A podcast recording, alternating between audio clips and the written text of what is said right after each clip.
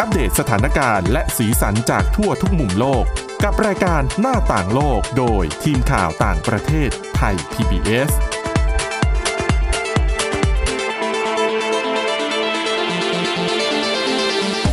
สวัสดีค่ะ ต้อนรับคุณผู้ฟังเข้าสู่รายการหน้าต่างโลกนะคะ มาอัปเดตสถานการณ์แล้วก็สีสันจากทั่วทุกมุมโลกกับทีมข่าวต่างประเทศไทย PBS ค่ะ วันนี้อยู่กับคุณสาวลักษณ์จากวิวัฒนากูล คุณอาทิตย์สุโมนเรืองรัตน์สุนทร แล้วก็ดิฉันทิพย์ตะวันธีรนัยพงค์ค่ะ สวัสดีค่ะ สวัสดีค่ะ ค่ะวันนี้มากัน 3 คนอีกแล้วนะคะ เดี๋ยวจะได้ฟังเรื่องราวที่คุณอาทิตย์สุมนต์นำมาเสนอเป็นเรื่องของประเด็นสิ่งแวดล้อมด้วยแหละเกี่ยวข้องกัน แต่เรื่องแรกวันนี้ค่ะ เรามาดูกันที่เรื่องของการเดินทาง ค่ะ เพราะว่าสถานการณ์โควิด -19 ที่ดีขึ้นเนี่ยทำให้หลายประเทศเริ่มเปิดการเดินทาง การท่องเที่ยวก็เริ่มกลับมาแล้วนะคะ อย่างนิวซีแลนด์เองก็เปิดรับนักท่องเที่ยวแล้วนะ ค่ะ มากกว่า 60 ประเทศ ถูกไหมคะ ใช่ ที่เดินทางเข้าไปนิวซีแลนด์ได้ ใช่ค่ะ แต่อันนี้เรื่องที่เราจะพาไปเรานำมาเสนอเนี่ย เป็นเรื่องที่ออสเตรเลีย อ้าวแล้วจะเกิดนิวซีแลนด์ทำไมเนี่ย เป็นเรื่องการเดินทาง อ๋อเขาอยู่ใกล้กัน เพราะว่าสองประเทศเนี้ย ใช่ ทำ bubble bubble travel ใช่ แต่อันนี้นะคะ ค่ะ เป็นเรื่องของการเปิดเส้นทางบิน ค่ะ ที่เขาบอกว่าจะกลายเป็นเส้นทางบินที่ยาวที่สุดในโลกเส้นทางใหม่ อืม เป็นของสายการบินแควนตัสของออสเตรเลียนะคะ เขาออกมาประกาศเมื่อต้นสัปดาห์ที่ผ่านมาว่า เตรียมจะเปิดเที่ยวบินพาณิชย์นะคะ แบบนอนสต็อปอะวิ่งแบบเป็น direct flight อะ บินบินไม่ให้วิ่ง ดิฉันก็ ก็คือบินแบบไม่แวะพัก ใช่ ที่ไหนเลย ใช่ค่ะ คือปกติถ้าเราบินยาวๆเนี่ย ค่ะ ก็จะต้องมีสต็อปสักทานสิทธิ์สักรอบสองรอบนะ คือแวะเติมน้ำมันด้วย อ๋อใช่แบบไม่ต้องเปลี่ยนเครื่องเหรอคะ ก็ก็มีหลายแบบเปลี่ยนเครื่องก็มีไม่เปลี่ยนแต่ว่าสาเหตุหลักๆ ก็คือ เติมน้ำมัน แต่ เพฉัราะว่าน ชอบนะ ความจุของเชื้อเพลิงของเครื่องบินแต่ละรุ่นนะไม่เท่ากัน บางรุ่นถ้าบินยาวๆอ่ะ บรรจุน้ำมันอ่ะไม่พอ ก็ต้องแวะกลางทาง แล้วดิฉันชอบนะคะ เรื่องที่ไปเปลี่ยนเครื่องบางคนอาจจะบอก ค่ะ ว่าชอบบินยาวๆ จะได้ไม่ต้องขึ้นขึ้นลงลงหลายรอบ ค่ะ แต่ฉันว่าเปลี่ยนเครื่องก็ดี เพราะเราจะได้ไปยืดเส้นยืดสาย ยืดแข้งยืดขา อืม เพราะบางทีแบบบินสิบกว่าชั่วโมงเงี้ยโอ้โห ค่ะ แต่คิวกินลงมาเป็น นั่งมาเลยค่ะ เออ อ่าเที่ยวบินนี้ค่ะ ที่กำลังจะเปิดใหม่เนี่ยเขาบอกว่าจะบินดิฉันจะวิ่งอีกแล้วอะ คือไม่ค่อยถนัดบินเท่าไหร่ถนัดนั่งแบบรถโดยสาร อืม ค่ะ บินระหว่างซิดนีย์ไปลอนดอนของอังกฤษนะคะ เขาจะเปิดเนี่ยเขาบอกว่าน่าจะให้บริการปลายปี 2025 เอาอีกตั้งหลายปี เขาต้องมีการเตรียมการก่อน เพราะเขา ค่ะ ซื้อเครื่องบินลำใหม่มา แล้วเขาบอกว่า อ๋อ เครื่องบินเขาเนี่ยหรูหรามากนะคะ แน่นอนโอ้โหกี่ชั่วโมงเนี่ยซิดนีย์ ซิดนีย์ลอนดอน ข้ เดี๋ยวดิฉัน ข้าขอมโลกเลย นับ นะ ดิฉันขอนับก่อนอืมหนึ่งเดี๋ยวนะระยะทาง ระยะทางหนึ่งหมื่นเจ็ดพันแปดร้อยกิโลเมตร โอ้โห บินนะบินสิบ ค่ะ เก้าชั่วโมงสิบเก้านาที โอ้ โอ้ โห โหเกือบวันหนึงอะ อยู่บนเครื่องบินเต็มๆ เกือบเกือบหนึ่งวันเลยนะคะ อ่าดังนั้นนะคะเครื่องบินเขาเนี่ยรุ่นใหม่ A 3 5 0เนี่ยที่เขาไป ค่ะ จะซื้อมาเนี่ย เขาบอกว่ามีที่นั่งนะคะ ที่นั่งผู้โดยสารเนี่ยรับได้ 238 ที่นั่ง ค่ะ แล้วบนนั้นเนี่ยถ้าคุณนั่ง First Class นะ อืม ปกติก็มีแค่แบบเปาะแบบนอนได้เอนได้พิง ค่ะ ได้แล้วมีสเปซนิดหน่อยใช่ไหมคะ ค่ะ เขาบอกว่าลำนี้เนี่ยด้วยความที่บิน 19 ชั่วโมงกว่าเนี่ย First Class เนี่ยจะมาเป็นห้องเลยนะคะ อืมอืม เออ แล้วก็คือมีเตียง ด้วยเตียงนอน จะเหมือนนี่หรือเปะเหมือนตู้นอนรถไฟชั้นหนึ่ง ดิฉันว่า อั ใคร จะเป็นห้อง น่าจะใช่ แต่ ค่ะ เขาอาจจะแบบออกแบบให้มันดูหรูหราไฮโซ ค่ะ ก็มีเตียงนอนมีเก้าอี้นะคะ แล้วก็มีมีตู้เสื้อผ้าด้วย อืม ดิฉันก็ไม่แน่ใจว่าตู้เสื้อผ้าไปทำไม แขวนสูตร อืมก็ก็เป็นไปได้เป็นไปได้ ใช่ไหม ต้องขนาดนั้น ค่ะ แล้วก็เขาบอกว่าเออไม่ใช่แค่ first class อย่างเดียวนะ ที่จะมีพื้นที่ใช้สอยเยอะ เขาบอกว่า คนที่บินชั้นประหยัดน่ะ ค่ะ ที่ก็จะมีให้ยืดยืดเส้นยืดสายได้เยอะขึ้น อืม คือปกติเวลาเราขึ้นเครื่องบินน่ะ ชั้นประหยัดเราจะรู้อยู่แล้วว่า ค่ะ เราก็จะต้องนั่งแบบรีบๆ อยู่ที่เก้าอี้เรา ใช่ ยกเว้นแต่อาจจะเดินไปเข้าห้องน้ำเดินเล่นยืดเส้นยืดสายบ้างได้นิดหน่อย แต่ว่าก็ไปไปที่โซนอื่นไม่ค่อยได้เท่าไหร่ ค่ะ ลำนี้ค่ะเขาบอกว่าจะมีพื้นที่ที่เป็นเรียกว่า well-being zone คือออกแบบมาให้เหมือนกับผู้โดยสารเนี่ย ของชั้นประหยัดไปยืดเส้นยืดสายได้นะคะ เดินไป ค่ะ เดินมาได้ แล้วก็อาจจะไปกินนู่นกินนี่ได้นิดหน่อยอะไรอย่างงี้ ก็ถือว่าเป็นเป็นโลกที่เริ่มกลับมาสู่จุดที่เราเริ่มคุ้นเคยอะ ค่ะ พูดถึงเรื่องของสายการบิน พูดถึงเรื่องของเครื่องบินการเดินทางที่จะทำ ค่ะ ได้เพราะเมื่อก่อนช่วงโควิด -19 ถึงแม้ว่าจะมีการเปิดเที่ยวบินบางทีก็ ยาก กินไม่ได้ ค่ะ ต้องใส่หน้ากากก็ไม่ ค่ะ อนุญาตให้เสิร์ฟอาหารนะคะ ตอนนี้ก็อ่ะเริ่มได้ละ เริ่มดีขึ้น แล้วดิฉันมีข้อมูลน่าสนใจอย่างหนึ่งอย่างที่บอกไปว่าถ้าสมมติว่าเที่ยวบินเนี้ยซิดนีย์ลอนดอนเปิดเมื่อไหร่เนี่ยจะกลายเป็นเส้นทางบินที่ยาวที่สุดในโลกถูกไหมคะ 19 ชั่วโมง 19 นาที ปัจจุบันค่ะ สายการบินที่เป็นเจ้าของสถิติ บินนานที่สุดในโลกเนี่ย คือสายการบินอะไรรู้ไหมคะ ให้ทาย ให้ทายอะ เพิ่งเร็วๆนี้เองดิฉันว่า ดิฉันว่าน่าจะเร็วๆนี้ ให้ทายเหรออ่าอเมริกาแล้วกัน ไม่ใช่ค่ะ แถวบ้านเราสิงคโปร์แอร์ไลน์ อืม อันนี้เจ้านี้ก็ถือว่าขึ้นชื่อเรื่องของสายการบินดังระดับโลกนะคะ ค่ะ บริการดี อืม แล้วก็มีเส้นทางบินที่ยาวไกลมากค่ะ ปัจจุบันเนี่ยยาวที่สุดก็คือของเขาเนี่ยแหละ บินสิงคโปร์แอร์ไลน์นะคะไฟล์ SQ 24 SQ 24บินจากสิงคโปร์ไปสนามบินจอห์น F. Kennedy ที่นิวยอร์ก โโหค่ะ สิงคโปร์นิวยอร์กคุณนอนสต็อปไม่หยุดเลย ก็พอๆกันมั้งสิบเจ็ดสิบแปดชั่วโมง ใช่ไหม สิบเดี๋ยวนะคะสิบแปดชั่วโมงสี่สิบนาที ก็ง่ายๆอ่ะหนึ่งวันนะเพราะว่าถ้าเราบินด้วยสายการบินทั่ว ๆ ไป อย่างน้อยต้องแวะพัก อ่า หนึ่งหรือสองจุดด้วยซ้ำ อ๋อใช่ใช่ นะคะ ส่วนมากก็ไม่แวะไม่ดูใบก็เอ่อฮ่องกง อันนี้ก็คือจะแวะไม่แวะเนี่ยอยู่ที่ว่าคุณบินสายการบินอะไร ใช่ แล้วก็จุดที่เขาจะ สัดส่วนหนึ่งด้วย แล้วก็จุดหมายปลายทางที่อเมริกามันอยู่ฝั่ง อืม ตะวันออกหรือตะวันตกของประเทศคืออเมริกามันก็ใหญ่มาก ถ้ามันคนละฝั่งฝั่งประเทศเนี่ยก็นั่นน่ะ พักกันไปเรื่อยๆอะกว่าจะถึง ทรมานนะบินแบบยาวๆ แล้วไม่พักเลยอ่ะดิฉันว่า แต่ถ้าพักอ่ะลงไปมันก็ไม่ใช่ทำอะไรได้นะ เด็กน้อยมัน บางครั้งลงไป ด้ยืดเส้นยืดสายนะ ก็แค่วิ่งไปอีกเกตหนึ่งให้ทันแค่นั้นเอง เปลี่ยนกระเป๋าบางทีต้องลากกระเป๋าเอง ใช ด้วย ่ มันก็ไม่ใช่ว่าจะพักแล้วแบบได้ไปเดินดูของช้อปปิ้งหรือกินก็คือวิ่งไปอีกเกตหนึ่งให้ทันแล้วก็ขึ้นเครื่องเลย น่ะ อะไร เพราะว่า แบบ หลา เนี้ ย ย ๆ คนเนี่ยคิดแบบคุณสวรักษ์ ค่ะ งาก็เลยแบบจะเลือกแบบไม่ต้องเปลี่ยนเครื่อง ดี ห ก ร ว่า อกจะได้เร็วกว่าประหยัดเวลาไปตั้งเยอะเพราะเปลี่ยน ใช่ เครื่องคุณก็ต้องมารอเป็นชั่วโมง บางทีนั่งดูหนังอยู่ไงได้ต่อเนื่อง จะได้ไม่ต้องขึ้นลงลงบางคนไม่ชอบ เวลาเครื่องขึ้นกับเครื่องลง ใช่ค่ะ เสี่ยงอีกนะคะ เป็น อืม ช่วงเวลาของการเสี่ยงเกิดอุบัติเหตุ ค่ะ อ่ะสิงคโปร์ยาวที่สุดตอนนี้ สิงคโปร์นิวยอร์ก14 เอ้ย18 ชั่วโมง 40 นาที อันดับ 2 ของโลก ก็ยังเป็นแชร์สิงคโปร์แอร์ไลน์ก็ยังเป็นแชมป์อยู่นะ อันดับ 2 ของโลกเนี่ยคือบินจากสิงคโปร์ไปนิวเจอร์ซีย์ ก็อเมริกา 18 เหมือนกัน ชั่วโมง 18 ชั่วโมง 25 นาที อืม อืม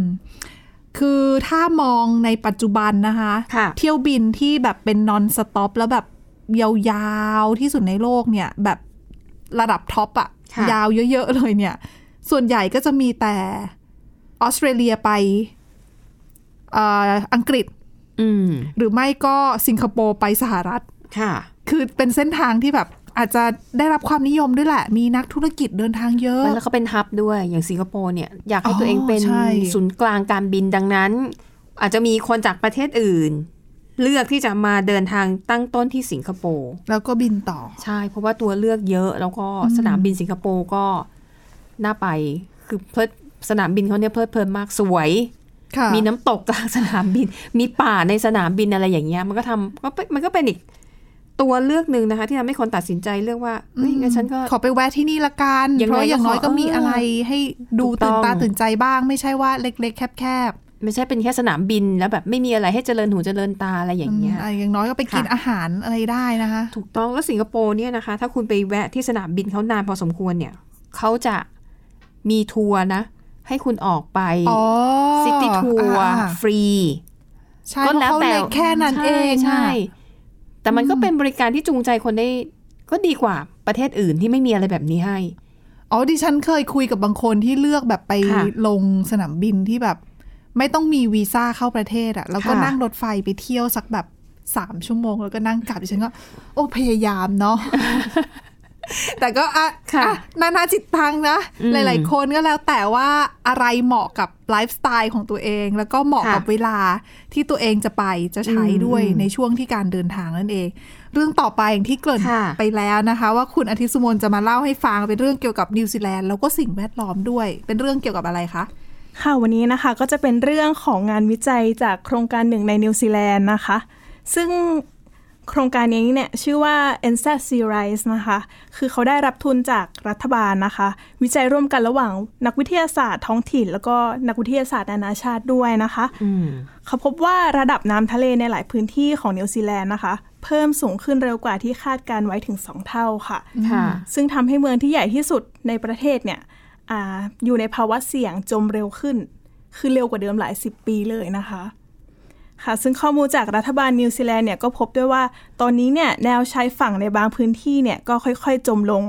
3-4มิลลิเมตรต่อปีแล้วนะคะ เมืองอันนี้คือเป็นโอ๊กแลนด์ถูกไหมคะ ใช่ค่ะ อืม มีโอเกแลนด์กับ ก็อยู่ทางเกาะ กรุง เหนือ เวลลิงตันนะคะ อ๋อเมืองหลวงด้วย ใช่ค่ะ อย่างนี้เขามีประเมินไว้ตั้งแต่ทีแรกไหมคะว่า จะจมในช่วงปีไหนหรือว่า หรือว่าอืมประเมินอะไรเอาไว้มากน้อยแค่ไหน ค่ะ ซึ่งแต่เดิมเนี่ยเขาคาดการณ์ไว้ว่าอ่าในภายในปี 2060อะค่ะ กรุงเวลลิงตันนะคะ เมืองหลวงของประเทศเนี่ยอ่าระดับน้ำทะเลอาจเพิ่มสูงขึ้น 30 เซนติเมตร อ๋อ แต่จากงานวิจัยครั้งนี้เนี่ยพบว่าอาจจะเพิ่มเร็วขึ้นภายในปี 2040 ก็คือเร็วกว่าเดิม 20 ปีเลยค่ะ โอ้โห ใช่ อย่างนี้แบบตามแนวชายฝั่งก็ต้อง ใช่ค่ะ ต้องปรับตัวกันเยอะ ค่ะ พอสมควรเลยนะ ใช่ค่ะ แล้วก็ส่วนอ่าในเมืองโอ๊กแลนด์นะคะ เมืองที่ใหญ่ที่สุดของประเทศเนี่ย เขาบอกว่ามีความเสี่ยงเป็นพิเศษค่ะ คาดการณ์ว่าระดับน้ำทะเลอาจเพิ่มสูงเร็วขึ้น 50%เลยค่ะ อืม ใช่ อย่างนี้แต่นิวซีแลนด์คงไม่มีกำหนดแบบย้ายเมืองหลวงหนีแบบ หนี อิน ไป โด ไหน นีเซีย ล่ะก็เป็นเกาะดิฉันว่าเขาอาจจะพัฒนาไอ้พวก การสร้าง แนวป้องกัน คลื่เออแนวป้องกันตามแนวชายฝั่ง หรือสร้างเป็นกำแพงกันคลื่นเหมือนที่อย่างเนเธอร์แลนด์เขาก็ท แต่ว่านิวซีแลนด์เขามีไอ้นี่ด้วยไงคะแผ่นดินไหวอะ ำอืม ก็อาจจะ ค่ะ เรื่องของการสร้างอาจจะยาก คืออาอาจจะต้องใช้เทคโนโลยีที่ค่อนข้างสูงกว่าหรือเปล่า ค่ะ ในแง่นี้ แต่ญี่ปุ่นก็ ญี่ปุ่นก็เจอแบบเดียวกันนะ ก็อยู่ริมทะเลเหมือนกัน ญี่ปุ่นก็เป็นเกาะเหมือนกัน อืม อือหือ ใช่ นั่นน่ะสิ ค่ะ แล้วก็โครงการนี้เนี่ยเขายังได้พัฒนาเครื่องมือขึ้นมาตัวหนึ่งด้วยนะคะ เป็นเครื่องมือออนไลน์นะคะ เพื่อให้ผู้ที่อยู่อาศัยแล้วก็เจ้าหน้าที่เนี่ยสามารถเช็คข้อมูลการพยากรณ์บริเวณ ริมชายฝั่งที่ตัวเองอยู่อะค่ะ ก็คือสามารถประเมินความเสี่ยงของน้ำท่วม และการกัดเซาะด้วยตัวเองแบบเบื้องต้นได้อย่างเงี้ยค่ะ ก็ดี ก็พั นะ ฒนาขึ้นมา จะได้แบบถ้าใครสร้างบ้านริมทะเลอ่ะ จะได้ใช้เทคโนโลยีนี้ในการช่วยตรวจสอบดูด้วย ว่าคุ้มไห ส่ ม วนนึ่ง ถ้าจะลงทุนสร้าง อืม มันจะอยู่ได้อีกกี่ปีกว่าน้ำทะเลจะกัดเซาะเข้ามาถึง อืม ค่ะ อ่าค่ะซึ่งจริงๆ เนี่ยคือนายกรัฐมนตรีนิวซีแลนด์นะคะเขาก็ออกมาเปิดเผยด้วยว่าตอนนี้เนี่ยอยู่ระหว่างการดำเนินการแผนการปรับตัว ซึ่งอ่ารวมถึงการจัดงบประมาณสำหรับการย้ายถิ่นฐานของชุมชน แล้วก็โครงสร้างพื้นฐานบางแห่งที่อยู่บนแนวชายฝั่งที่มีความเสี่ยงค่ะ คือเขาบอกว่าตอนนี้เนี่ยกำลังทำงานร่วมกับรัฐบาลท้องถิ่น แล้วก็หน่วยงานประกันภัยต่างๆนะคะ เพื่อตรวจสอบว่าใครจะเป็นผู้รับผิดชอบค่าใช้จ่าย ถ้าเกิดแบบต้องย้ายบางชุมชนหรือว่า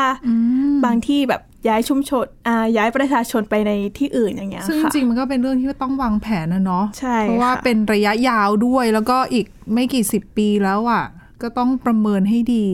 เตรียมแผนให้ได้ แต่จริงๆก็ต้องชื่นชมรัฐบาลที่เขาก็วางแผนนะคะ ใช่ค่ะ แต่ว่าตอนนี้พอระดับน้ำสูงขึ้น เวลาในการทำงานก็อาจจะลดน้อยลงอะไรอย่างนี้ด้วยค่ะ อ่ะก็เป็นเรื่องของสิ่งแวดล้อมที่ต้องจับตาดูนิวซีแลนด์ก็ถือว่าเป็นอีกประเทศหนึ่งที่พยายามที่จะผลักดันในเรื่องของ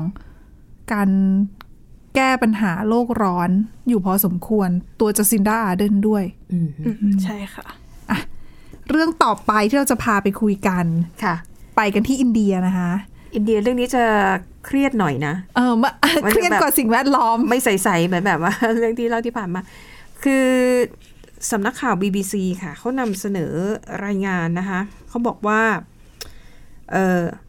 คือเมื่อเดือนที่แล้วเดือนเมษายนที่ผ่านมา มีคดีหนึ่งเกิดขึ้นในประเทศอินเดียนะคะ ที่เมืองมุมไบ ก็คือสามีค่ะนะคะสามีเนี่ยฆ่าภรรยาของตัวเอง เป็นสามีเนี่ยเป็นชายวัย 46 ปีนะคะ สังหารภรรยาของตัวเองด้วยการใช้ด้วยการผูกคออะเขาไม่ได้บอกว่าใช้เชือกหรือใช้ผ้าหรืออะไร แต่ก็คือเป็นการรัดคอจนภรรยาซึ่งอายุ 40 ปีเนี่ยเสียชีวิตนะคะ แล้วสามีก็มีหน้าที่การงานนะ ไม่ใช่คนไม่มีการศึกษานะคะ ก็คือทำงานในธนาคารนะคะแห่งหนึ่งที่นครมุมไบค่ะ ส่วนสาเหตุการฆาตกรรมเนี่ยนะคะ คือมันฟังแล้วมันก็เศร้ามาก สาเหตุเพราะว่าฝ่ายสามีเนี่ยไม่พอใจภรรยาที่ทำอาหารเช้าให้แล้วอาหารเช้านั้นมันเค็มเกินไป ต้องถึงขนาดฆ่าเลยเหรอ มันยังมีเบื้องลึกเบื้องหลังมากกว่า ค่ะ นั้นอีกนะคะ ปรากฏว่าที่มันน่าเศร้าไปกว่านั้นก็คือว่าการฆาตกรรมในครั้งนี้เกิดขึ้นต่อหน้าลูกชายวัย 12 ขวบ อืม อยู่ในบ้านตอนที่เกิดเหตุด้วยนะคะ ลูกชายวัย 12 ขวบค่ะ ก็เล่าเหตุการณ์ให้ตำรวจฟังนะคะ บอกว่าเหตุการณ์เนี่ยเกิดขึ้นก็คือ ตอนเช้าเนี่ยแม่เขาก็ทำอาหารเช้าไว้ให้ แล้วปรากฏว่าพ่อเนี่ยก็บ่นว่าอาหารเช้ามันเค็มเกินไปนะคะ แม่เนี่ยเดินหนีไปในห้อง เดินหนีเข้าไปในห้องนอน ค่ะ หลังจากที่โดนพ่อบ่นนะคะ แต่ปรากฏว่าฝ่ายชายเนี่ย เดินตามภรรยาเข้าไปในห้องนอน แล้วก็เริ่มต่อว่าด้วยเสียงดัง จากนั้นก็เริ่มทำร้ายร่างกาย ซึ่งลูกชายเนี่ย อายุ 12 ขวบเนี่ย ก็ร้องไห้ แล้วขอให้พ่อ อย่าตีแม่ อย่าตีแม่พ่ออะไรอย่างเงี้ย ค่ะ แต่ปรากฏพ่อก็ไม่ฟัง สุดท้ายพ่อก็รัดคอภรรยาจนเสียชีวิต อืม นะคะ หลังเกิดเหตุค่ะ ฝ่ายสามีก็หนีออกจากบ้านไปนะคะ ส่วนลูกชายวัย 12 ขวบเนี่ยก็โทร โทรไปหายาย ว่าเนี่ยมันเกิดเหตุขึ้นอ่ะยายกับญาติญาติๆก็มาดูแลเด็กคนนี้นะคะ หลังจากนั้นผ่านไปไม่นานค่ะ ฝ่ายชายเนี่ยก็มามอบตัวที่สถานีตำรวจ แล้วก็ให้การว่าสาเหตุที่หนีไปเพราะว่า ตกใจ ป่วย อ๋อ ป่วย เป็นความดันโลหิตสูง เกี่ยวเอาดิฉันก็นึกว่าบอกว่าตัวเองป่วยอักมีอาการ ไม่ไม่ ทาง ไม่ จิตหรือว่า ไม่ไม่ วิตกหรือว่า อันนี้ข้ออ้างว่าทำไมถึงหนีออกจากจุดเกิดเหตุ ค่ะ คือป่วยเป็นความดันสูง แต่ตอนนี้รักษาดีแล้วก็เลยกลับมามอบตัว ค่ะ อะไรอย่างเงี้ยนะคะ ก็อะล่ะการดำเนินคดีก็ว่ากันไปตามเรื่องนะคะ แต่ว่าเหตุการณ์ที่เกิดขึ้นในครั้งนี้เนี่ย มันทำให้ประเด็นเรื่องของการทำร้ายความรุนแรงในครอบครัวเนี่ย มันถูกกล่าวขวัญถึงขึ้นมาอีกครั้งหนึ่งนะคะ อย่างกรณีล่าสุดที่เป็นข่าวดังเนี่ยตำรวจนะคะก็ให้ข้อมูลกับนักข่าวบอกว่า จริง ๆ สามีภรรยาคู่เนี้ยทะเลาะกันมาตลอด มีปัญหาใช้ความรุนแรงกันมาตลอด โดยเฉพาะยิ่งในช่วงสองสัปดาห์ก่อนที่จะเกิดเหตุฆาตกรรมนะคะ แต่ประเด็นคือ ไม่เคยมีใครในครอบครัวนี้ แม้แต่ญาติญาติๆที่จะแจ้งความดำเนินคดีกับฝ่ายชายในข้อหาที่ทำร้ายร่างกายภรรยา อืม อันนี้ คือ คือ ถึงแม้จะมีแนวโน้มมีความเสี่ยง แต่ก็คนก็มองว่าเป็นเรื่องของสามีภรรยาทะเลาะกันหรือเปล่า ใช่นะคะ อืม แต่ปัญหาในอินเดียเนี่ยที่มันน่าเศร้าก็คือเขาบอกว่า ถ้าคุณย้อนไปดูคดีในอดีตนะ การฆาตกรรมภรรยา ซึ่งสามีเป็นคนลงมือ แล้วมีต้นเหตุมาจากเรื่องของการทำอาหารเนี่ย มันเกิดขึ้นบ่อยมาก อื ทำไมถึงเป็นเช่นนั้น ค่ะ เขาบอกว่าจริง ๆ แล้วอ่ะไอ้เรื่องการทำอาหารไม่ถูกปาก หรือว่าทอดไก่แล้วไม่สุกดีหรือไม่กรอบหรืออะไรก็แล้วแต่ มันเป็นแค่ข้ออ้าง จริง ๆ แล้วความบาดหมางขัดแย้งอ่ะมันมีเกิดขึ้นนานก่อนหน้านั้นแล้ว แต่เหมือนกับพอผู้หญิงคือคนมันไม่ใช่อ่ะทำอะไรก็ผิดน่ะ พอถึงจุดหนึ่งเนี่ย มันก็อาจจะมาแบบ เรียกว่าไงนะ ความอดทนมัน ระเบิด ขาดผึงลงตรงอาหารเช้าหรืออะไรก็ไม่รู้ แต่เขาบอกอาหารเช้ามันไม่ใช่ประเด็นหลัก ประเด็นหลักมันคือความความที่ฝ่ายชายเนี่ย อาจจะหมดรักไปตั้งนานแล้ว เพียงแต่ว่าด้วยคติความเชื่อของผู้หญิงอินเดียที่เขามองว่าแต่งกันแล้วก็ต้องอยู่กันไปชั่วชีวิต การที่ผู้หญิงเป็นหญิงม่ายหย่าร้างเนี่ย มันเป็นเรื่องน่าอับอายนะคะ ในขณะเดียวกันเนี่ย ในเมื่อมีความคิดแบบนี้อยู่ ดังนั้นต่อให้ฝ่ายชายเนี่ย จะทำร้ายตัวเองมากแค่ไหน ไม่ว่าจะเป็นการทำร้ายทั้งทางร่างกายหรือทางจิตใจ ผู้หญิงจำนวนไม่น้อยเชื่อว่า ต้องอดทน อืม แล้วมันก็เป็นคติความเชื่อที่สังคมโดยส่วนใหญ่ก็เชื่อเช่นนี้นะคะเขาบอกว่าแม้ว่าในณปัจจุบันนี้เนี่ยการเรียกว่าอะไรนะ การแจ้งความเพื่อดำเนินคดีกับฝ่ายชายที่ทำร้ายร่างกายภรรยา หรือว่าญาติของฝ่ายสามีทำร้ายร่างกายภรรยาเนี่ยมันมีการแจ้งความมากขึ้น แต่มันก็ยังไม่มากเพียงพอนะคะ อย่างปีที่แล้วค่ะเขาบอกว่าทั่วประเทศอินเดียเนี่ยมีคนแจ้งความว่าถูกทำร้ายร่างกายโดยสามีหรือครอบครัวของสามีเนี่ย112,292 ราย เฉลี่ย ทุกๆ 5 นาทีจะเกิดเหตุการณ์ในลักษณะนี้ขึ้นหนึ่งครั้ง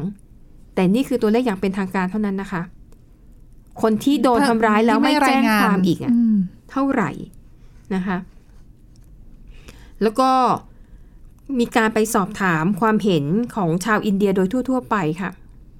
เอิ่มหนึ่งในแบบสำรวจเนี่ยนะคะ มาจากหน่วยงานที่ดูแลเรื่องสุขภาพในครอบครัวแห่งชาติของรัฐบาลอินเดีย เขาบอกว่าผู้ตอบแบบสอบถามนะคะ มากกว่า 40%ของผู้หญิง และมากกว่า 39%ของผู้ชายที่ตอบแบบสอบถาม เขาบอกว่า ยอมรับได้กับการที่ภรรยาถูกทำร้ายร่างกาย หากว่าภรรยาคนนั้นไม่เคารพครอบครัวของฝ่ายสามี อืม ภรรยาคนนั้นปล่อยปละละเลยไม่ดูแลบ้านหมายถึงไม่ทำความสะอาดบ้าน ไม่ดูแลลูกๆ หรือออกไปนอกบ้านโดยไม่บอกสามี ไม่ยอมมีเพศสัมพันธ์กับสามี หรือทำกับข้าวทำอาหารเนี่ยยังไม่ถูกต้องไม่เหมาะสม เช่นอย่างที่บอก เค็มไปเปรี้ยวไปหวานไป ทอดไก่ไม่สุกทอดแป้งโรตีไม่กรอบหรืออะไรเหล่านี้นะคะ ในขณะเดียวกันค่ะ ผู้หญิงมากกว่า 77%บอกว่ายอมรับได้ ดิฉันว่าอย่างนี้ต้องเป็นเรื่องของวัฒนธรรมและทัศนคตินะ ใช่ ของของทั้งสองของของในสังคมอินเดียเลยล่ะ ทั้งสังคมเลยล่ะค่ะ อืม เพราะเขาบอกว่า